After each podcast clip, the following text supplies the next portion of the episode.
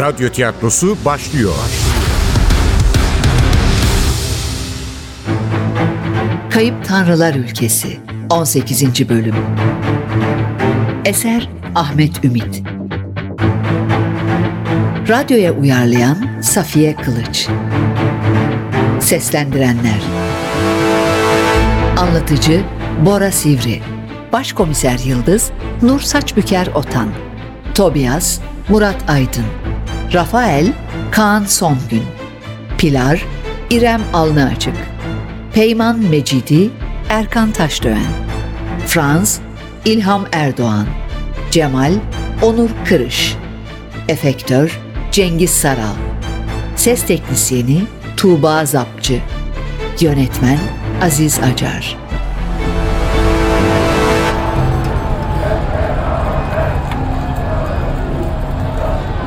İnsanlara yalancı vaatlerde bulunmaktan nefret ederdi Yıldız. Ama Arjantinli kadının haline üzüldü. Hiç tasalanmayın. Hepsini içeri tıkacağız. Cemal'i öldürdüklerine pişman edeceğiz onları. Teşekkür ederim. Çok teşekkür ederim. Yoksa Buenos Aires'e dönecek Rafael. Beni düşündüğü için. Ama onun geleceği burada. Bu Kasım'da bir sergi açacak. Üç yıldır bu iş üstünde çalışıyor. Bütün planları bozulur. Merak etmeyin. Rafael Kasım'da sergisini açacak. Pilar şaşırmış gibiydi. Geçen akşam gayet mesafeli olan polis, şimdi onların kaygılarını gidermek için uğraşıyordu. Evet, peymanı getirdim işte. Üçü birden Rafael'e döndüler. Yanında en az 1.90 boyunda, gümüş rengi düz saçları omzuna kadar inen esmer bir adam vardı. Merhaba, Peyman Mecidi. Buyurun, nasıl yardımcı olabilirim? Almancayı aksansız konuşuyordu. İki polis de kendilerini tanıttı. Cinayetin işlendiği geceyi merak ediyoruz. Kameranız zanlıları kaydetmiş. Ama cinayet mahalline girerken değil, evinizin önünden geçerken. Acaba siz ya da ailenizden birileri zanlıları gördüm? Zanlılar derken Otto ve iki arkadaşını kastediyorsanız onları daha önceden de görmüştüm. Bana sataşmışlıkları da vardır. Ama Cemal'in öldürüldüğü gece onları görmedim. Çok tehlikeli adamlar. Ne yapacakları belli olmaz. Çok da cüretkarlar. Çünkü yaptıkları yanlarına kar kalıyor. İçeriden destek alıyorlar.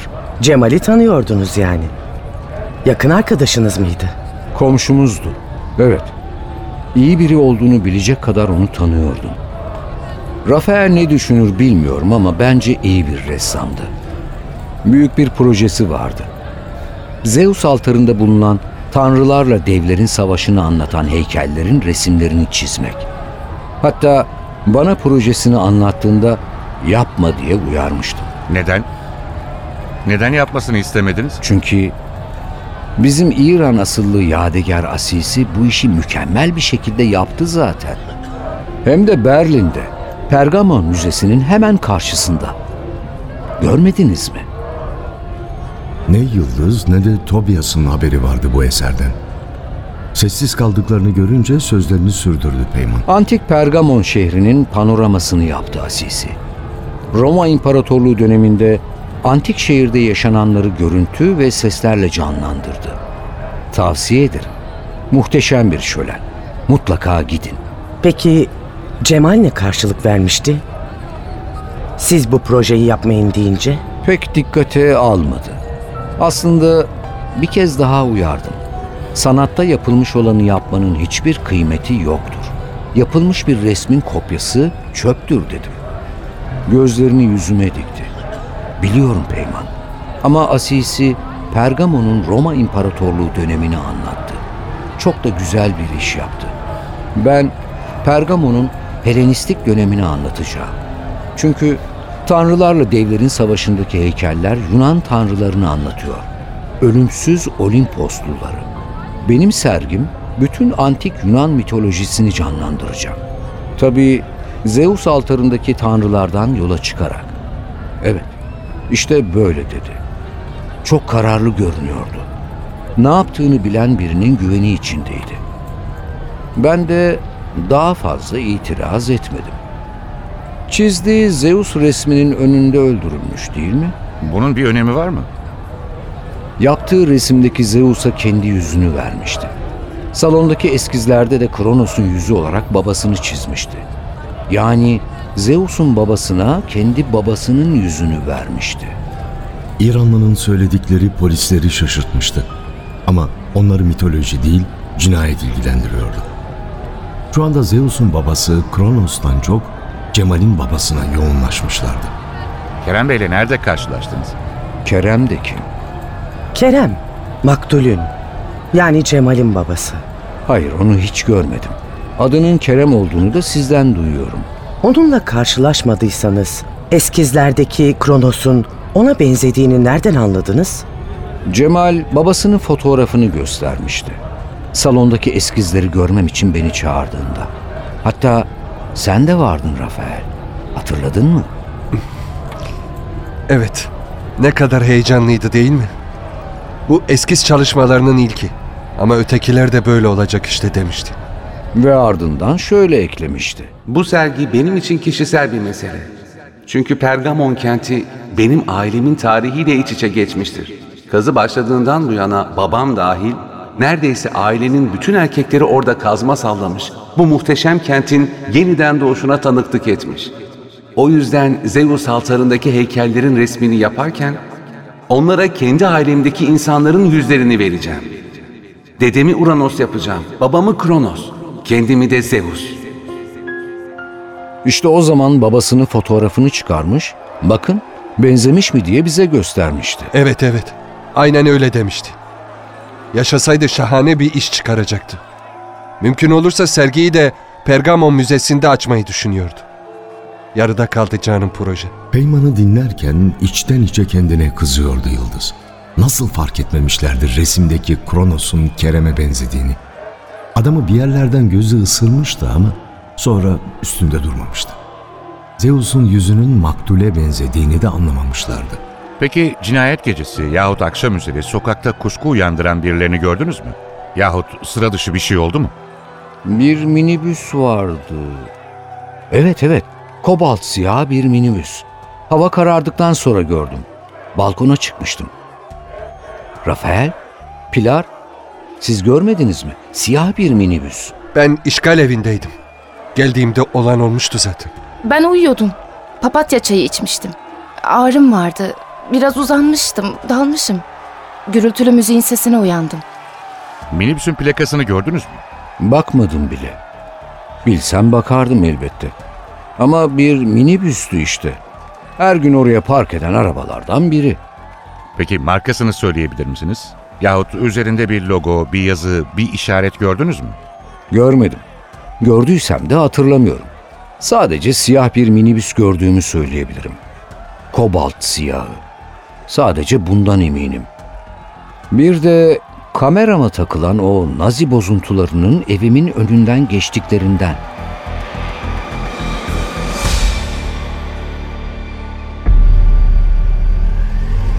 Ne düşünüyorsun şef? Arabaya bindiğimizden beri tek laf etmedin. Yoksa yanılıyor muyuz? Yoksa bu işin neonazilerle alakası yok mu? Niye öyle söyledin? Ne bileyim, İranlı'nın söyledikleri ilginç geldi bana. Yıldız'ın aklını kurcalayan, dakikalardır konuşmamasına neden olan konudan bahsediyordu aslında. Tam olarak hangi kısmı? Resim meselesi mi ilginç geldi? Evet, resim meselesi. Daha doğrusu Cemal'in babasının yüzünü Kronos'un yüzü yapması. Sence de tuhaf değil mi? Kendisini de Zeus olarak çiziyor. Tanrıların babam gibi bakmasını istemezdim doğrusu. Ya da annemin bir tanrıça gibi gülümsemesini. Kendimi bir tanrı olarak görmeyi hiç istemezdim. İnsan korkar ya, öyle değil mi? Öyleydi. Yıldız da arabaya bindiğinden beri tam da bunları düşünüyordu işte. Yine de aklından geçenleri açıkça paylaşmak yerine yardımcısının fikirlerini öğrenmeyi tercih etti. Peki bundan nasıl bir sonuç çıkartıyorsun? Bilemiyorum, tuhaf geldi sadece. Düşünsene, seni reddeden bir ailen var. Daha da beteri seni dövmüşler, seni yok saymışlar. Senden nefret ediyorlar. Belki de öldürmeyi düşünüyorlar. Sen de kalkıp onların yüzlerini Yunan tanrılarına veriyorsun. Adeta onları ölümsüzleştiriyorsun. Bunu niye yapsın ki? Mantıksız değil mi şef? Mantıksız değil aslında. Neden aklıma gelmedi bilmiyorum. Cemal böylece babasından intikam alacaktı. Evet, Yunan mitolojisinde erkeklerin taht kavgası vardı. Zeus babası Kronos'u yener ama babası da daha önce kendi babası Uranos'un cinsel organını keser. Çok vahşice değil mi? Öyle. Ama senin de bildiğin gibi erkeklerin iktidar kavgası acımasızdır Toby. Cemal'in eskizlerini yeniden incelersek tanrıları yani aile üyelerini nasıl yorumlayacağını da anlarız. Tabii kendisini de. Sahi hatırlıyor musun? Resimdeki Zeus nasıl bir duygu uyandırmıştı sende? Hatırlamıyorum. Nedense hiç dikkat etmemişim. E, sahi şef biz nasıl atladık bu kadar önemli bir ayrıntıyı? Nasıl oldu da anlamadık resimdeki Zeus'la kurbanın benzerliğini? Kendimize haksızlık etmeyelim Toby. Resimdeki tanrının başında taç vardı. Üstelik sakallıydı. Cemal'in sakalı yoktu. Ayrıca tanrı Cemal'den biraz daha yaşlı görünüyordu. Odadaki loş ışığı da unutmayalım. Hatamızı hoş görelim diye söylemiyorum. Ama nedenlerimiz vardı. Haklısın. Ama mitingde aldıktan sonra cinayet mahalline dönmekte yarar var. Öğrendiklerimizin ışığında bir daha kontrol edelim evi. Daha sonra uğrarız. Şu görüşmelerimizi bitirelim de bakalım neler anlatacak Haluk. Ama benim asıl merak ettiğim Peter'in bahsettiği tehdit mektubu. İkisi de sustular. Duran arabaların önünde elindeki beş topu havaya atarak yere düşürmeden döndüren uzun rasta saçlı yarı çıplak siyahiye baktılar. İncecik bir adamdı ama çok esnekti. Topları büyük bir maharetle boşlukta çevirerek kırmızı ışıkta arabalarının içinde bekleyen herkesin ilgisini çekiyordu. Sarı ışığın yanmasına saniye kala gösterisini bitirdi. Elbette alkış yerine izleyicilerinden bahşiş bekledi ama kimseden kuruş çıkmadı. Jonglörün iri siyah gözleriyle kendisine baktığını gördü Yıldız. Bir an niyetlendi para vereyim diye. Ama genç adamın gözlerindeki sert ifade canını sıktı. Vazgeçti. Yeşil ışık yanınca arabayı hareket ettirdi Tobias. Bir süre önlerinde akan yolu izlediler. Sessizliği bozan yine yardımcısı oldu. Şu Zeus altarındaki heykellerde tanrılar övülüyor mu yoksa yeriliyor mu? Hatırladığım kadarıyla övülüyordu. İnsanların tanrıları yermek için heykeller yaptıklarını zannetmiyorum. İnsanın korkusu ve çıkarları her zaman öfkesinden daha kalıcıdır. Daha ağır basar. Heykellerin yapılış amacı tanrıların gözüne girmek, onların koruyuculuğunun ardına sığınmak. Yani bir tür ibadet. Ama heykelleri yapan sanatçının topluma ters gelecek mesajları olabilir tabii. Eğer öyleyse bunu gizli bir şekilde yapmıştır. Yanlış anlama. Altardaki heykellerde böyle bir gizli mesaj olduğu için söylemiyorum. Ama bunu uzmanına sormakta fayda var. Birazdan Haluk Ölmez açıklar bize. Böyle konuşmasına rağmen Tobias'ın düşüncesinden biraz rahatsız olmuştu. Neonaziler hakkında o kadar kanıt varken yardımcısı sanki katilin aileden biri olması ihtimali üzerine yoğunlaşıyordu. Belki Haluk Ölmez'le görüşmeyi araya sıkıştırmasının nedeni de buydu. Tezini kanıtlamak. Yardımcısının üzerine gitmek istemedi ama kendini tutamadı. Cinayetin Zeus resmiyle alakalı olduğunu mu düşünüyorsun? Yani Cemal'in öldürülmesine kendi yüzünü Tanrı'nınkine yerleştirmesi mi neden oldu diyorsun? Tam öyle düşünmüyorum şef. Ama kafam karıştı biraz. Acayip bir vaka bu. Otto ve adamlarına yoğunlaşmışken bir şeyleri kaçırmayalım diyorum sadece. Hadi fantezi olsun diye Zeus'un yüzünü kendininkine benzetti. Ama onu kovan ailesinin resimlerini niye yapsın? Anlaşılan Cemal'in ailesini kötü gösterme isteği seni ikna etmemiş. Peki, diyelim ki babasından, annesinden ya da kardeşinden intikam almak için değil, aksine onlara sevgisini göstermek için yapacaktı resimleri. Senin deyiminle onları ölümsüz kılmak için. Bundan ne çıkar? Tamam, ailesi ona kötü davranmış. Ama Cemal hala onları seviyor olabilir. Yahut ailesinin bir gün yaptıklarından pişman olacaklarını umarak belki de onları utandırmayı planlıyordur. Olabilir tabii.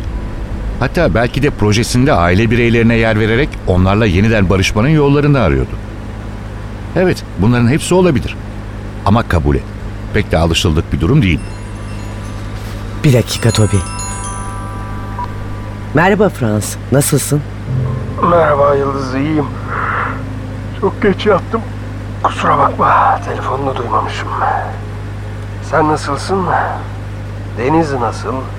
Ben iyiyim ama Deniz'le ilgili sıkıntılar var. Sabah okulundaydım. Bayan Hermine Krause ile konuştum.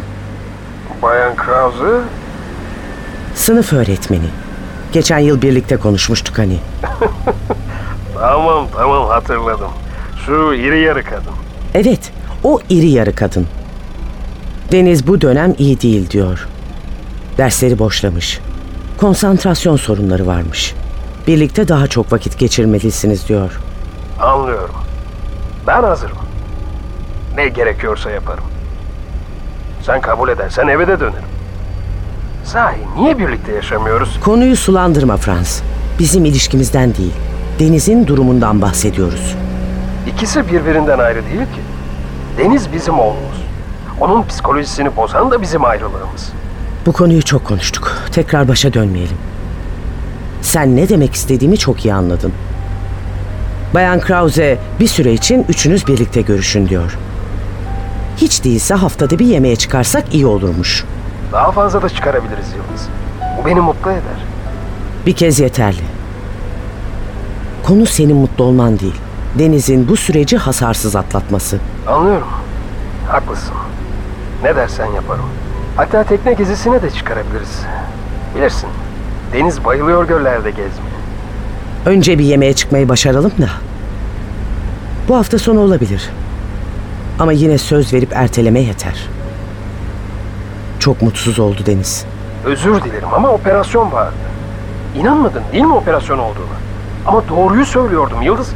Üç gündür doğru dürüst uyumadım. Hafta sonu Hamburg'daydım. Pazar akşamı işlepte yüklü miktarda eroin ele geçirdik. Şebekenin patronu Berlin'de yaşayan bir Rus. Oğlum benim için çok değerli Yıldız. Hiçbir nedenle onunla buluşmayı ertelemem. Elbette görev dışında. Bu senin de başına gelebilir. Hatanı telafi etmek için oğlunu arayabilirdin. Fırsat olmadı biliyorsun bu işleri. İngiliz polisiyle ortak gerçekleştirdiğimiz bir operasyondu. Telefonlarımızı kapattık. Hadi bu defa böyle oldu. Ya daha öncekiler? Ama Neyse Frans. Anlaştıysak sıkıntı yok. Sen tamamen uyanınca programına bak. Yemek için uygun günü WhatsApp'tan bana yaz. Ben de sana yazarım. Hadi şimdilik hoşça kal. hoşça kal Yıldız. Görüşmek üzere. Denizi öp benim için. Unutma. Sizin için her şeyi yapmaya hazırım. Her şeyi yapmaya hazırmış. Sen önce söz verdiğin zaman da çocuğunu almayı öğren. Tobias güya konuşulanları duymamak için bütün dikkatini yola vermişti ama bu mümkün değildi. Göz ucuyla yardımcısına baktı Yıldız. Kusura bakma Toby. Kafanı şişirmek istemezdim. Ama önemli bir meseleydi. Yok canım, kafan falan şişmedi. Beni dert etme. Niye ayrılmıştınız Frans'ta? Yani belki anlatmak istersin dedim. Anlatmak değil, anlamak istercesine baktı yardımcısına Yıldız. Yok, münasebetsiz olarak görmemişti soruyu. Hatta hoşuna gittiği bile söylenebilirdi. Uzun mesele Toby. Uzun ve karışık bir mesele. Ama şu kadarını söyleyeyim. Kimse kimseyi aldatmadı. O konuda çok dürüsttür Frans. Eşine az rastlanır şu sadık erkeklerden. Annesini çok seviyormuş. Ben tanışamadım. Frans gençken ölmüş kadın. Ama çok iyi eğitmiş oğlunu. Kadınlara karşı son derece kibar, şefkatli, hatta aklını toplayabilirse oldukça da ince düşüncelidir. Şaşırmıştı Tobias. Döndü, o zaman niye ayrıldınız dercesine baktı. Ama annesi o kadar çok ilgi göstermiş ki Frans büyümeye fırsat bulamamış. Çocuk kalmış. Deniz'le de o yüzden iyi anlaşıyor zaten. Bir baba gibi değil, arkadaşı gibi davranıyor ona. Birlikte oyun oynamalarını göreceksin. Bir kez bile sıkılmadı oğlunun istekleri karşısında. Deniz'in de hoşuna gidiyor tabii. Ama şimdilik. Büyüdüğünde uçarı bir arkadaş değil, gerçek bir baba isteyecek. Yani sorumsuz biri mi? Karmaşık değil mi? Evet. Ben de Franz'ı anlayana kadar epeyce ter döktüm. Belki de beni ona çeken bu anlaşılmaz haliydi. Ama sonra gerçek bütün çıplaklığıyla beliriverdi karşımda. Duygu yaşı 17 olan bir adamla evlenmiştim. Hayatı asla ciddiye almayan, almak istemeyen biriyle. Vur patlasın, çal oynasın yaşayan biriyle. Annesi hayatı onun için kolaylaştırdığından sorunlarla karşılaştığında ne yapacağını bilemeyen biriydi Frans. Sorunlarla karşılaşmak istemeyen, sorun çıkınca hemen arazi olan biri. Yetişkin gibi görünen ama asla büyümeyen, aklı havada, hep bir delikanlı gibi yaşamak isteyen biri. Kim hep delikanlı gibi yaşamak istemez ki? Ama o zaman evlenmeyeceksin. Çocuk yapmayacaksın. Kendi başına keyfince yaşayacaksın. Tabii bende de var kabahat. Böyle bir adamla niye evlenirsin? Hadi evlendin. Niye çocuk yaparsın? Ama dünyanın en büyük yanılsamasıdır aşk. Bak aşk diyorum hala. Bir de tekrar birlikte yaşayalım diyor. Adam neler olduğunun farkında bile değil. Peki işinde nasıl? Narkotikte müdürdü değil mi? İşinde müthiş, çok iyi bir polistir. Gerçekten çok iyidir. Böyle uçarı bir adamın bu kadar başarılı olması beni hep şaşırtmıştır. İş dendi mi akan sular durur. Bildiğin Hawaii Frans gider, yerine disiplinli bir adam gelir. Belki işi de bir tür oyun gibi gördüğündendir. Bu özelliğini hala çözebilmiş değilim. Çözmeye de hiç niyetim yok. İyi bir polis olabilir. Ama asla birlikte yaşanacak bir adam değil. Üzücü olan beni hala seviyor olması. Belki de kültür farkıdır. O nedenle anlaşamadınız. Hayır, kültür farkı değil. Ben ondan daha çok Almanım birçok konuda. Önceden düşünürüm, plan yaparım. Hayatın her alanında disiplinliyim. Hayır, kültür farkı değil. Adamın ruhu çocuk. Neyse, dertlerimle kafanı ütülediğim için tekrar özür dilerim. Biz işimize bakalım. En son Cemal'in ailesini boş bırakmayalım diyordun değil mi? Kayıp Tanrılar Ülkesi Eser Ahmet Ümit Radyoya uyarlayan Safiye Kılıç Seslendirenler Anlatıcı Bora Sivri Başkomiser Yıldız Nur Saçbüker Otan Tobias Murat Aydın Rafael Kaan Songün Pilar İrem Alnıaçık Peyman Mecidi Erkan Taşdöğen Franz İlham Erdoğan Cemal Onur Kırış Efektör Cengiz Saral Ses Teknisyeni Tuğba Zapçı Yönetmen Aziz Acar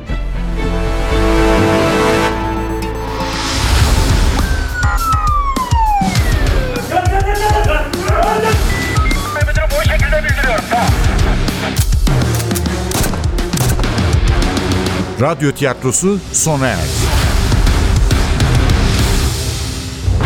Radyo tiyatrosu her cumartesi 11.30'da NTV Radyo'da.